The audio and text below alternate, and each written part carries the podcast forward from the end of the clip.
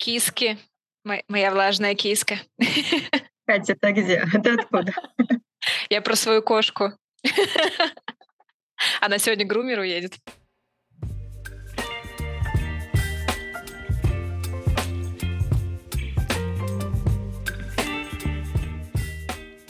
Всем привет! Это подкаст «Терапия Гоголем». А, с вами его бессменные ведущие Катя и Ксюша. И сегодня у нас тема «Фьюти Фью».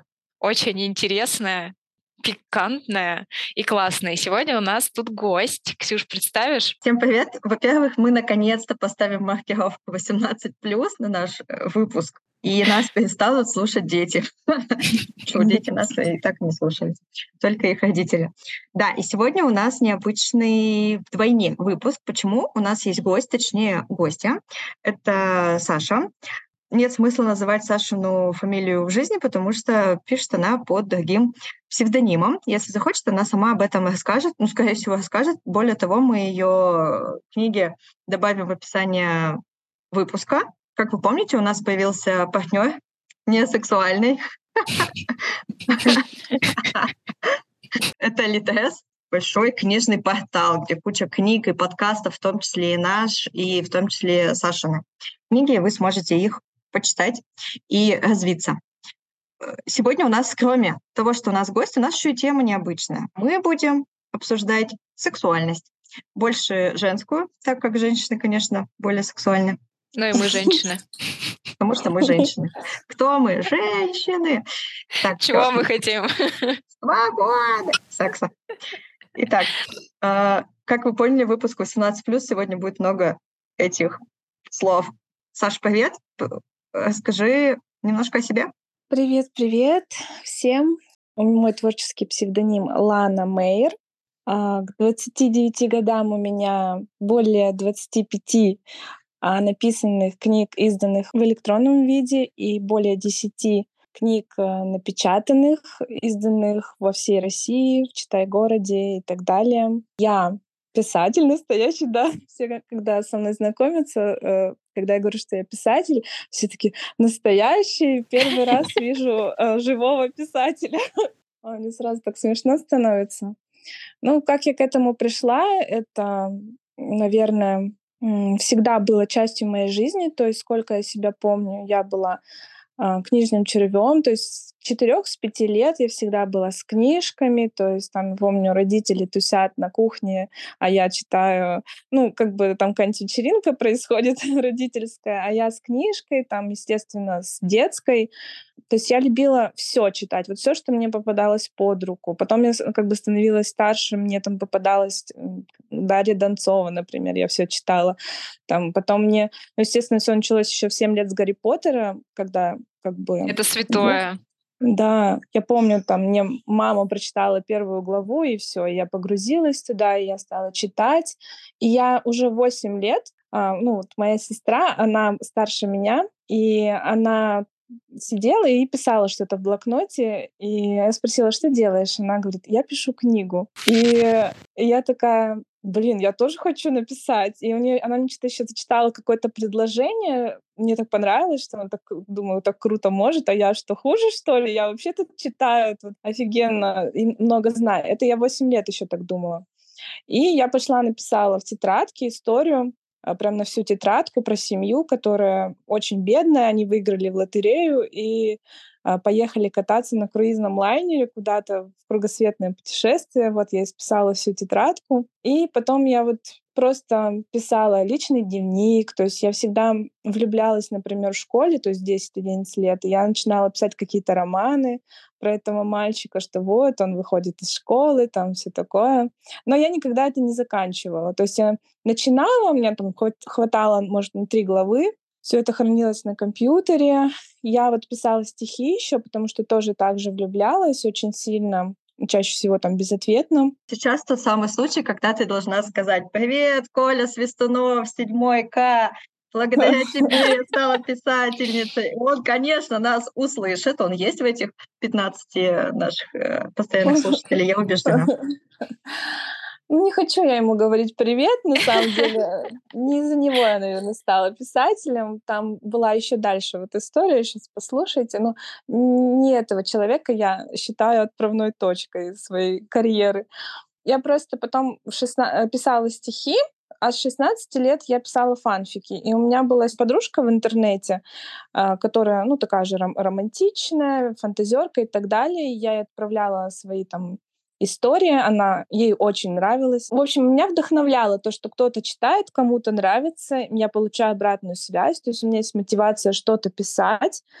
И вот так э, потом у моих фанфиков появилось где-то 50 читателей с 16 по 21 год. То есть я писала фанфики, и у меня вот было 50 читателей. Я просто как бы... Это мое было guilty pleasure, что, что я что-то пишу там по ночам иногда, потом это так выкладываю, никому об этом особо не говорю кроме как в интернете. Но потом я поняла, что мне уже тесно в жанре фанфиков, мне хочется что-то свое. И это как раз совпало с окончанием учебы в институте. Я училась на экономиста, но, к слову, я всегда хотела быть журналистом, писателем и так далее. То есть я хотела пойти на это образование, мне просто как бы не разрешил э, папа, можно сказать. Э, мне стало интересно, есть ли в мире, наоборот, ребята, которые учились на журналистов, на писателей, такие, блин, хочу быть экономистом.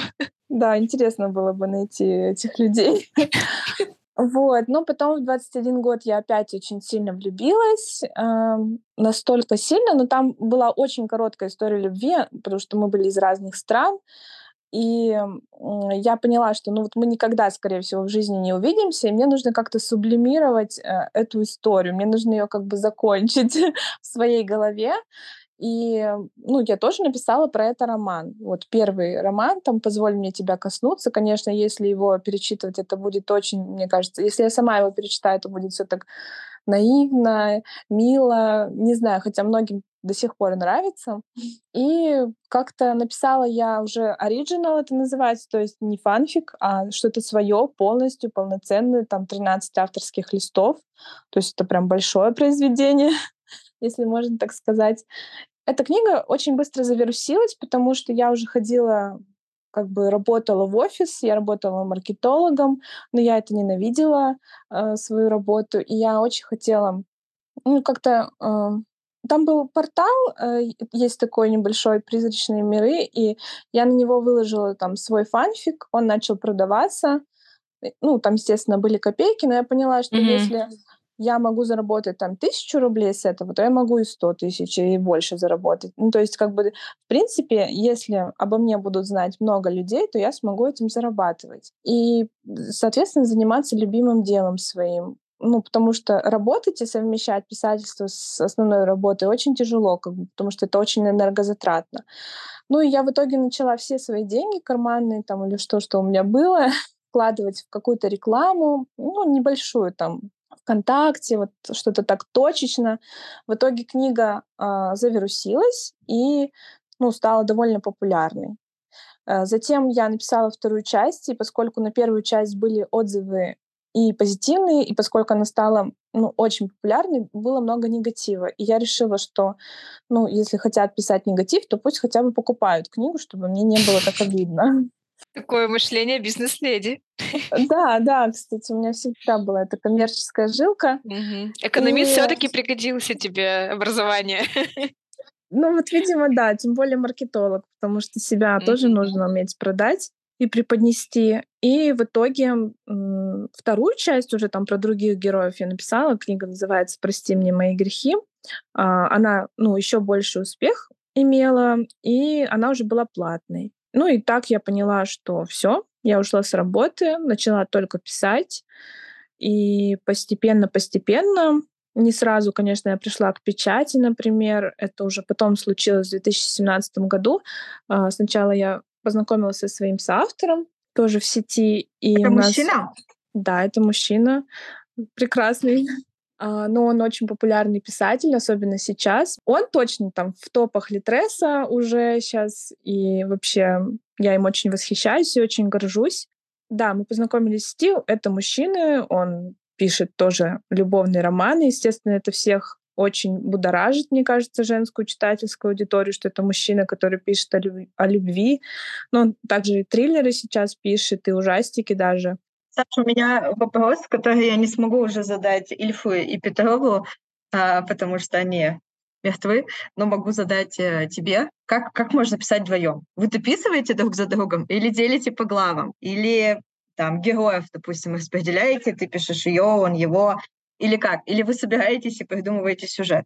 Ну, на самом деле, я тоже не знала, как писать вдвоем до знакомства с Алексом. Я вообще, ну, как бы была против соавторства. Подожди, но... он тоже Саша? Ну, у него творческий псевдоним Алекс. А в жизни его по-другому зовут, ну, не буду говорить. Вот. Хотя это не секрет, но все равно. Э, была против э, соавторства, потому что я не представляла, как я мир свой разделю с кем-то. Ну, в плане я очень большая собственница, и все должно быть, как я хочу. Но как только я почитала его книги, я сразу поняла, что я хочу с ним писать. Но это было такой моей мечтой, так скажем. И я даже не ожидала, что он сам это мне предложит. И, естественно, я согласилась тогда, в далеком 2017 году. Вот. И как дальше это пошло? У нас была общая идея, нас интересовала восточная тематика, то есть вот эта разница культур и так далее. И на фоне этом, как у нас бывает, мы просто быстро-быстро накидываем такой сюжет в сообщениях э, мозга штурмана с такой некий, типа, что может там быть. А дальше уже все само пишется, все само приходит, герои тоже сами приходят. А, я не знаю, как это объяснить, это какая-то вот магия именно вот в нашем соавторстве, это так. Но как мы пишем, это то есть, когда мы уже примерно расписали, какие будут герои, мы каждый пишет э, от, он пишет от лица мужчины, а я пишу от лица mm-hmm. девушки. И мы делим сцены таким образом, чтобы в каждой сцене и у меня, и у него были какие-то там действия, отвечающие за разные развития сюжета. Прикольно. Угу. Кстати, вот, ну, в эскорте, ну это ты одна же, да, писала эскорт? Да, это я одна писала. Там просто тоже от э, него и от нее. Да, я, это всегда я пишу от лица мужчины тоже, потому что, ну, это, наверное, взято из моего, а, ну, того, что я росла на литературе американской вот такой же, ну, как росла, я вот с 16 там, лет читала такую литературу, естественно, я, а, я всегда стремилась а, как по западному варианту писать, а не по не про Россию главное. То есть мне это не интересно. Это у меня в жизни как бы есть, и мне хотелось просто... Ну, во-первых, это еще более кинематографично, на мой взгляд, потому что, опять же, мы все росли на американских там фильмах и так далее. Угу. Угу. Так, давайте к теме секса уже подбираться, а то 20, 20 минут, все, конечно, очень интересно. Прелюдия закончилась. Мы заявили так громко заявили, что будем говорить о сексе и сексуальности. Отлично. Кать, давай, может, расскажешь про второго героя нашего выпуска mm-hmm. сегодняшнего? Э, вообще сначала хотела немного поговорить, э, как мы к этой теме пришли. Мы с Ксюшей много говорили про вот книги эротические всякие, что мы как-то не любим их читать. И вот у меня был пример недавний. Э, мы готовили один из выпусков, и я взяла там книгу «Отель Гранд Европа», и она такая хитрая. Там начинаешь читать, все так замечательно, замечательно, и потом э, встречается строка, которую я все еще не могу выкинуть из своей головы. Маленькой ручкой, легким ветерком она пробежалась по моему члену.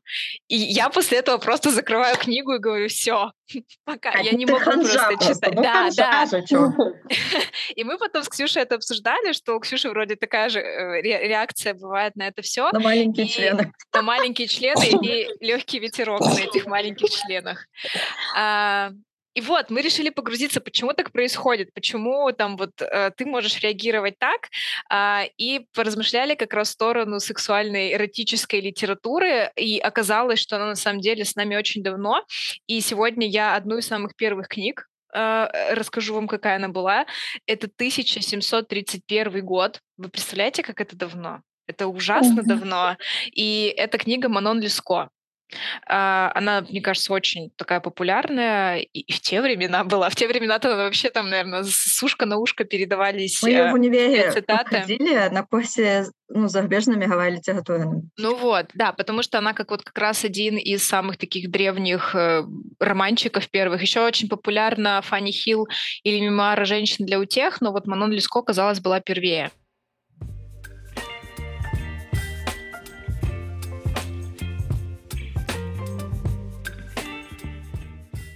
Про что там рассказывается? Про молодого человека, а, который встречает такую же молодую ледис, и у них случается любовь вот просто с первого взгляда, и случается любовь как э, духовная, так и платоническая.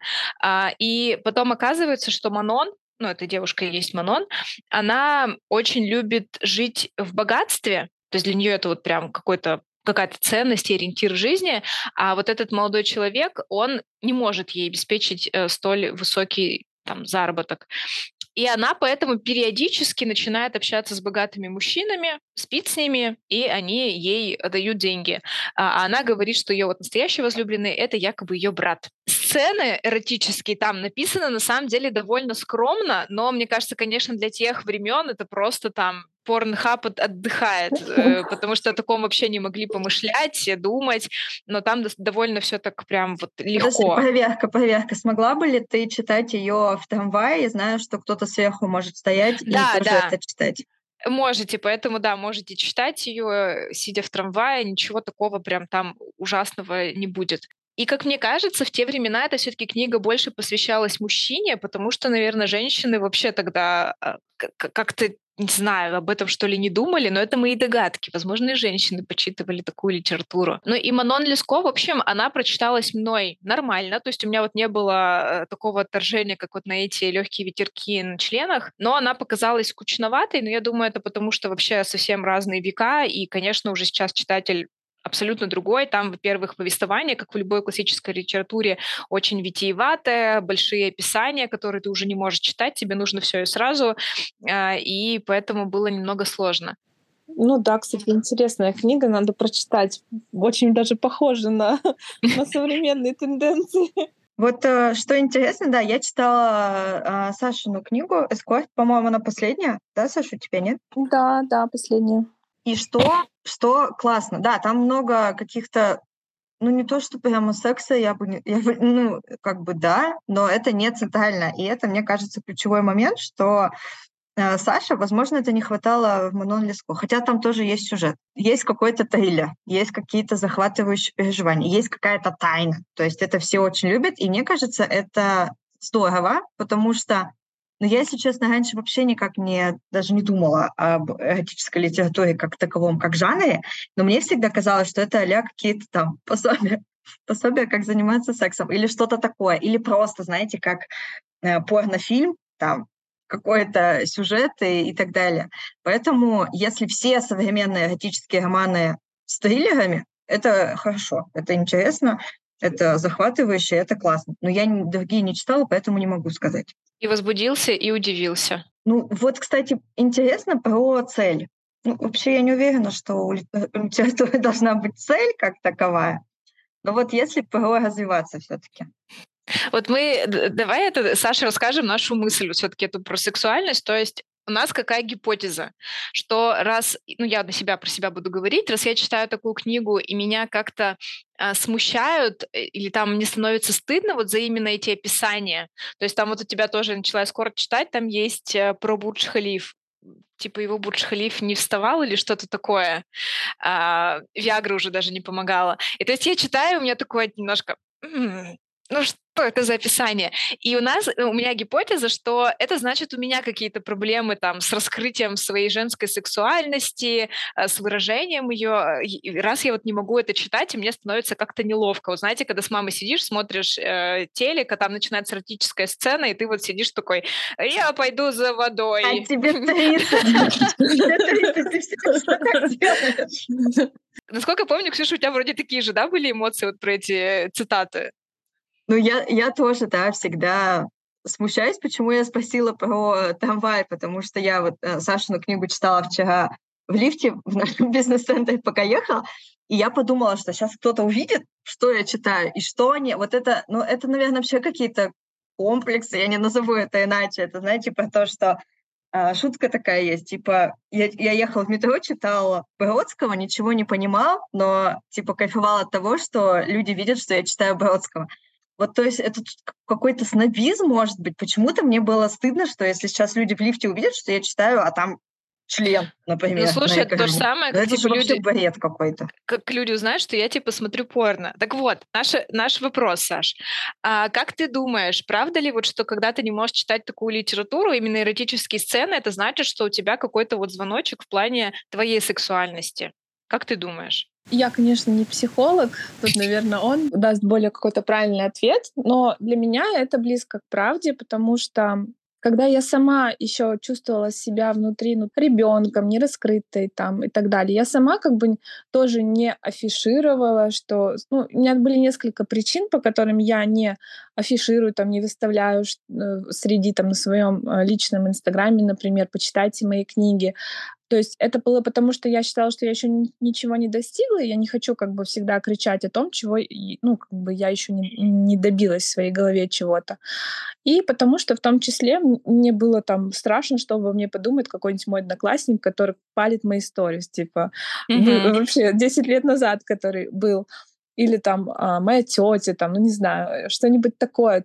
Ни один, ни один человек не хочет, чтобы родственники видели, наверное, таком свете тебя, но с другой стороны потом, когда все как бы узнали, я поняла, что вообще ничего страшного не произошло, и вообще как бы это все классно, ну как бы я это полностью в себе приняла, и я как бы могу сейчас спокойно там сдать ссылку на свои книги, мне все равно, что увидят вот эти мои обложки такие яркие, кричащие, которые, э, ну, коммерчески правильные.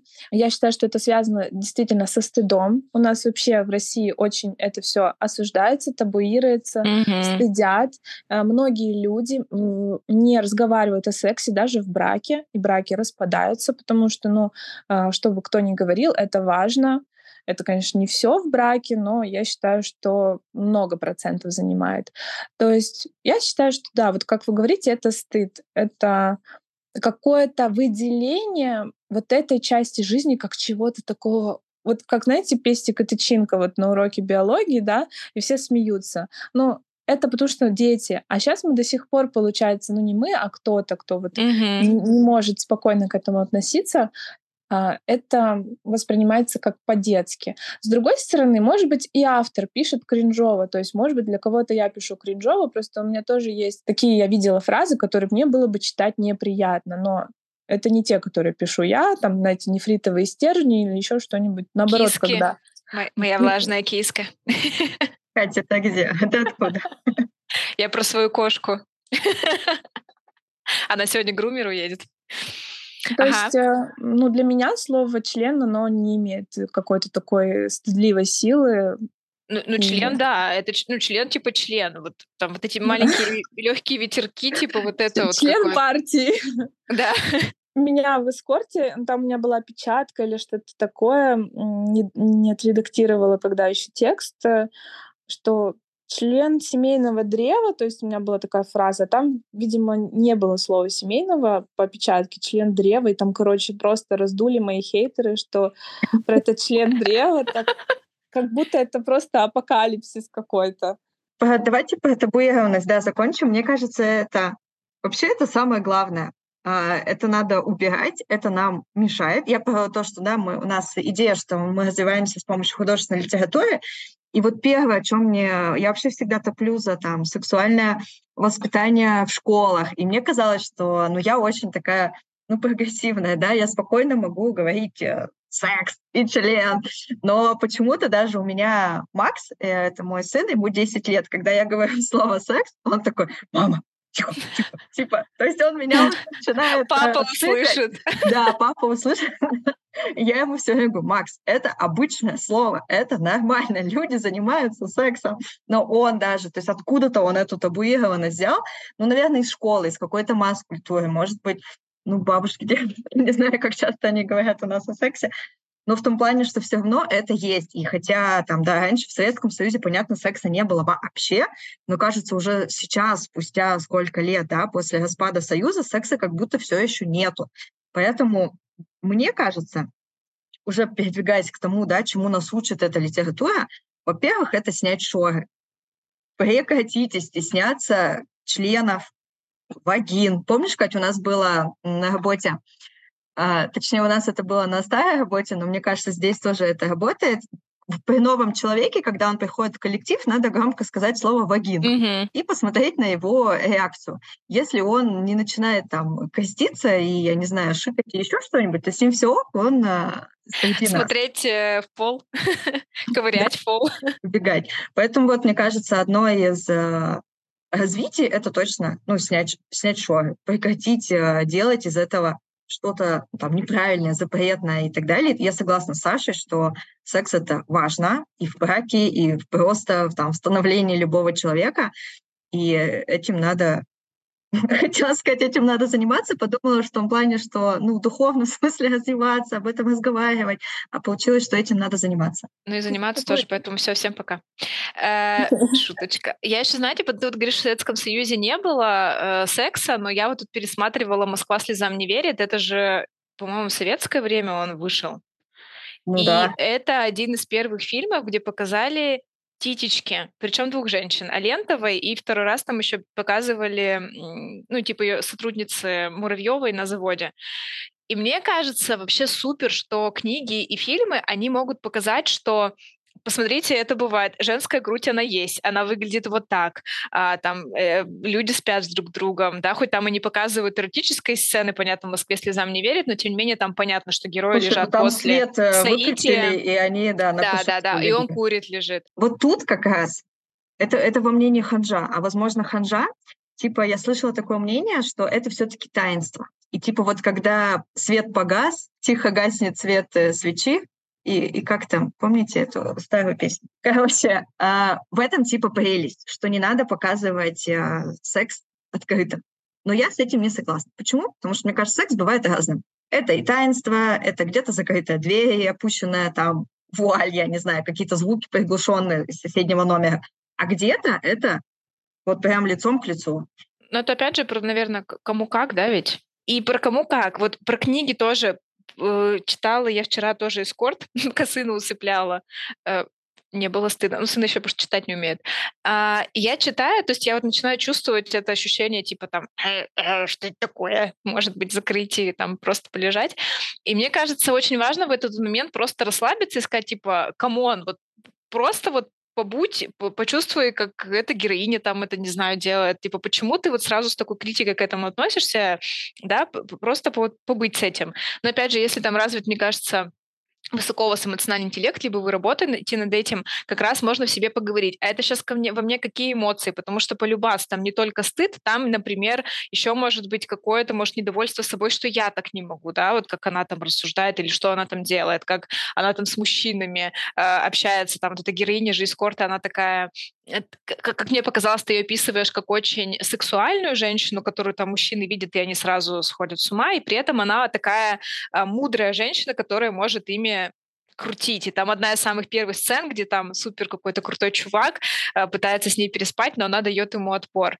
И, возможно, это какая-то зависть, да, что ты такой вот не можешь быть, а, хочешь. И от этого уже разбираться, да, что, что во мне это Ну, триггерит. Да, и она мне типа не нравится. Ну, Да, то есть я-то сучка. не такая, она мне не нравится, проститутка. Я, я думаю, что это по-любому говорит о... Если она, эта героиня триггерит, а именно эта героиня многих моих читательниц также взволновала, стриггерила. При этом тот же мой соавтор, мужчина, сказал, что это вообще лучшая, там, чуть ли не лучшая моя героиня. Очень она ему понравилась. И это как раз вот говорит о том, что эта девушка, она с очень жесткими личными границами, она знает, чего она хочет.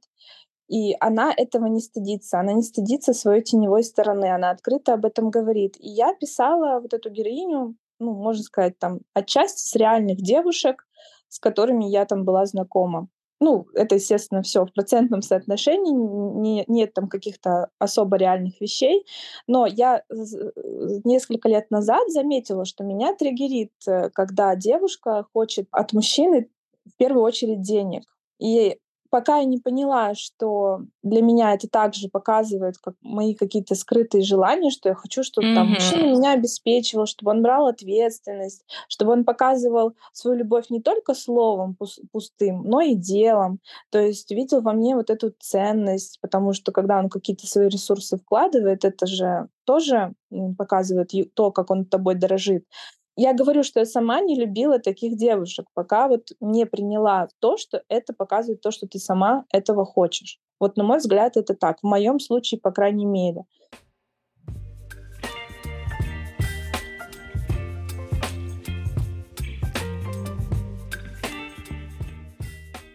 ты про читательниц говоришь, что там отзывы пишут. А какие у тебя вообще отзывы бывают на твои книги? Э, именно, типа, что они дали? Ну, не только, наверное, читательницы, мужчины ведь, наверное, тоже читают твои книги. Что они говорят вот про них? Какой для них это был результат? Это самое ценное, конечно, в работе, потому что кто-то ищет эмоции, находит эмоции.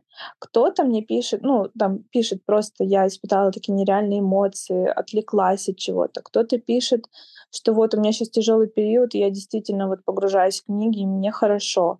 Кто-то пишет, э, у меня там наладилась личная жизнь с мужем, он вообще меня не узнает. Действительно такое писали.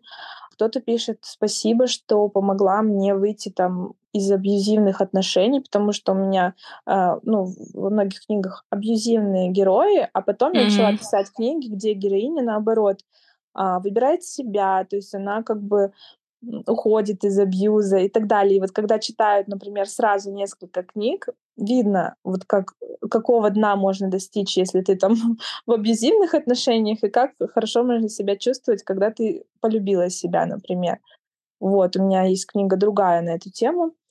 Как раз вот про эскорт тоже пишут, что когда читают эту книгу, сначала, да, может бесить, а потом ты хочешь также чувствовать вот эту свою ценность и личные границы. И есть чему поучиться. Угу. Очень интересно про язык, что нам всем нужен разный язык. Я сейчас не про языки любви. нужен разный язык, чтобы понять там личные границы или абьюз. Я к тому, что Саша натолкнула на классную мысль, что, если честно, я не думала, что, прочитав любовный роман, там, я, допустим, узнаю что-то про круг абьюза. Но получается, я была не права совершенно. Но получается, ты себя, скорее всего, как это происходит? Я себя идентифицирую с этой героиней, я узнаю в нем своего партнера, ну, в э, герое мужчине, и я смотрю, наверное, на это все со стороны трезвой, такая, ёб твою мать, что вообще происходит, да? И вот как хорошо Саша говорит, если запоем прочитать, да, несколько, я вижу вот какая я сейчас, я смотрю на женщину, на которую я вообще не похожа, и такая, блин, come on. Ну, то есть это как, наверное, зеркало выступает э, книга в этом случае, да, что я это вижу все со стороны, как это вот. Это очень круто. Да, мы ведь читаем книгу, чтобы прожить несколько жизней, прожить то, что мы, возможно, в реальности не хотели бы прожить.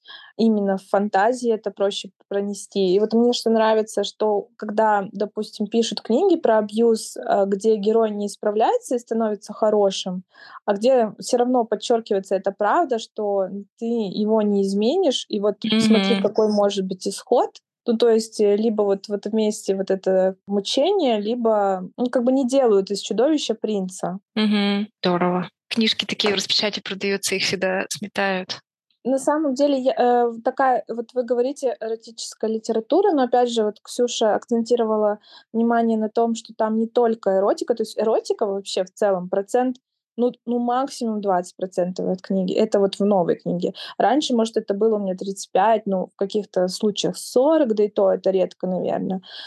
Uh, то есть для меня всегда важнее сюжет. Для меня эротика вообще выступает таким фактором, как, uh, во-первых, хайповым, во-вторых, она помогает героям раскрыться с других сторон, когда они взаимодействуют друг с другом. То есть, допустим, это же всякая такая игра. Например, герой такой холодный, а то есть если он в сексе там как животное, то есть он раскрывает свою животную силу, опять же героиня может быть э, такой закрытой, зажатой, а потом он раскрывает ее чувственность. Ну, на этом всяко можно играть, во-первых. Во-вторых, э, когда читает э, человек заинтересованный ну, в прочтении и погружении в такой мир, он э, проживает это все в теле, то есть у него такая уже перенос а, погружение полное в книгу, эффект 5D.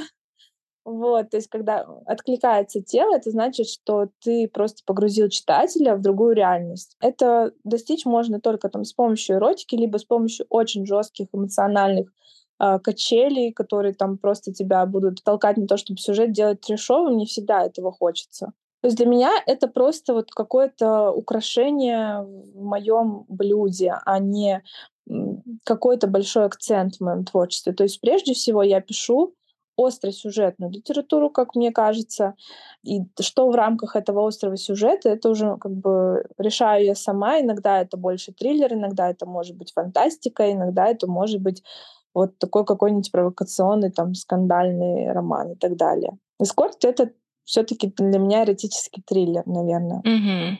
Слушай, прикольно ты вот говоришь еще про это отключение, да, что лучше всего переключают либо острые эмоции, да, либо эротика. Вот как раз про распечать. Я каждый день езжу на трамвае, там стоит распечать, естественно, с книжками, и там больше всего детективов, детская какая-то понятная литература, и вот есть тоже эротические всякие романы, прям целая полка. И у меня есть всегда прикол, я снимаю это видео своей подруге, отправляю, говорю, Настюш, что тебе купить? вот, и мы так в студенческих еще времен прикалываемся. И я просто всегда смотрю на эти названия, там бывают супер трешовые названия, не знаю, там «Джентльмен моей судьбы» или что-то вот это. Я думаю, кто это купит? Но потом я хожу, смотрю, и меняется полочка-то, то есть там привозят новые романы, и, наверное, это вот как раз, то есть я как представляю, вот женщина с трамвая вышла, а, она идет домой, ей сейчас надо в пятерочку за курой зайти, ей надо вечером уроки сделать, да, и у нее остается вот там час-полтора перед тем, как уснуть, и ей хочется хотя бы это время куда-то посвятить в другую жизнь, и вот в эту рутину, которая ей уже, не знаю, по, по глотку ей достала, и она в этот мир, правда, погружается с головой, в этой книжечке с тонкой обложкой, но она вот туда уходит, и, наверное, в какой-то степени это ее спасение. Почему нет, да? Почему это же тоже хороший результат при прочтении книги? Ну, кстати, вот такие романы даже в нашей сетевой литературе, а, то есть есть все равно, я считаю, градация вот, э, как бы между ними. У меня вот таких названий нет, и я считаю, что авторы, которые пишут а-ля «Джентльмен моей судьбы», но там вообще, там, например, отец э, моей подруги, что-нибудь такое вот у нас было модно, либо там, не знаю, измена босс моей сестры, там что ну там какой-нибудь вот еще там такое э, всякие такие названия, и эти авторы гораздо, я как предполагаю, конечно, свечку не держала, но гораздо больше, еще больше зарабатывают, потому что именно mm-hmm. они делают такой супер масс-продукт. Тут уже, если это им нравится, то, пожалуйста, я никого не осуждаю, mm-hmm. просто мне самой э, такое не откликается. Я бы не хотела, наверное, mm-hmm. только, наверное, ради хайпа я бы такое могла написать. Mm-hmm.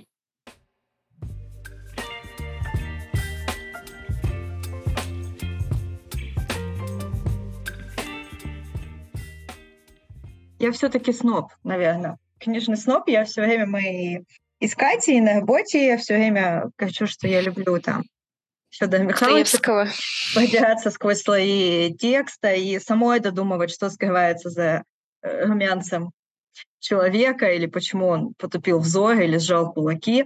Я сама люблю додумывать все, что это. Это не хорошо, не плохо.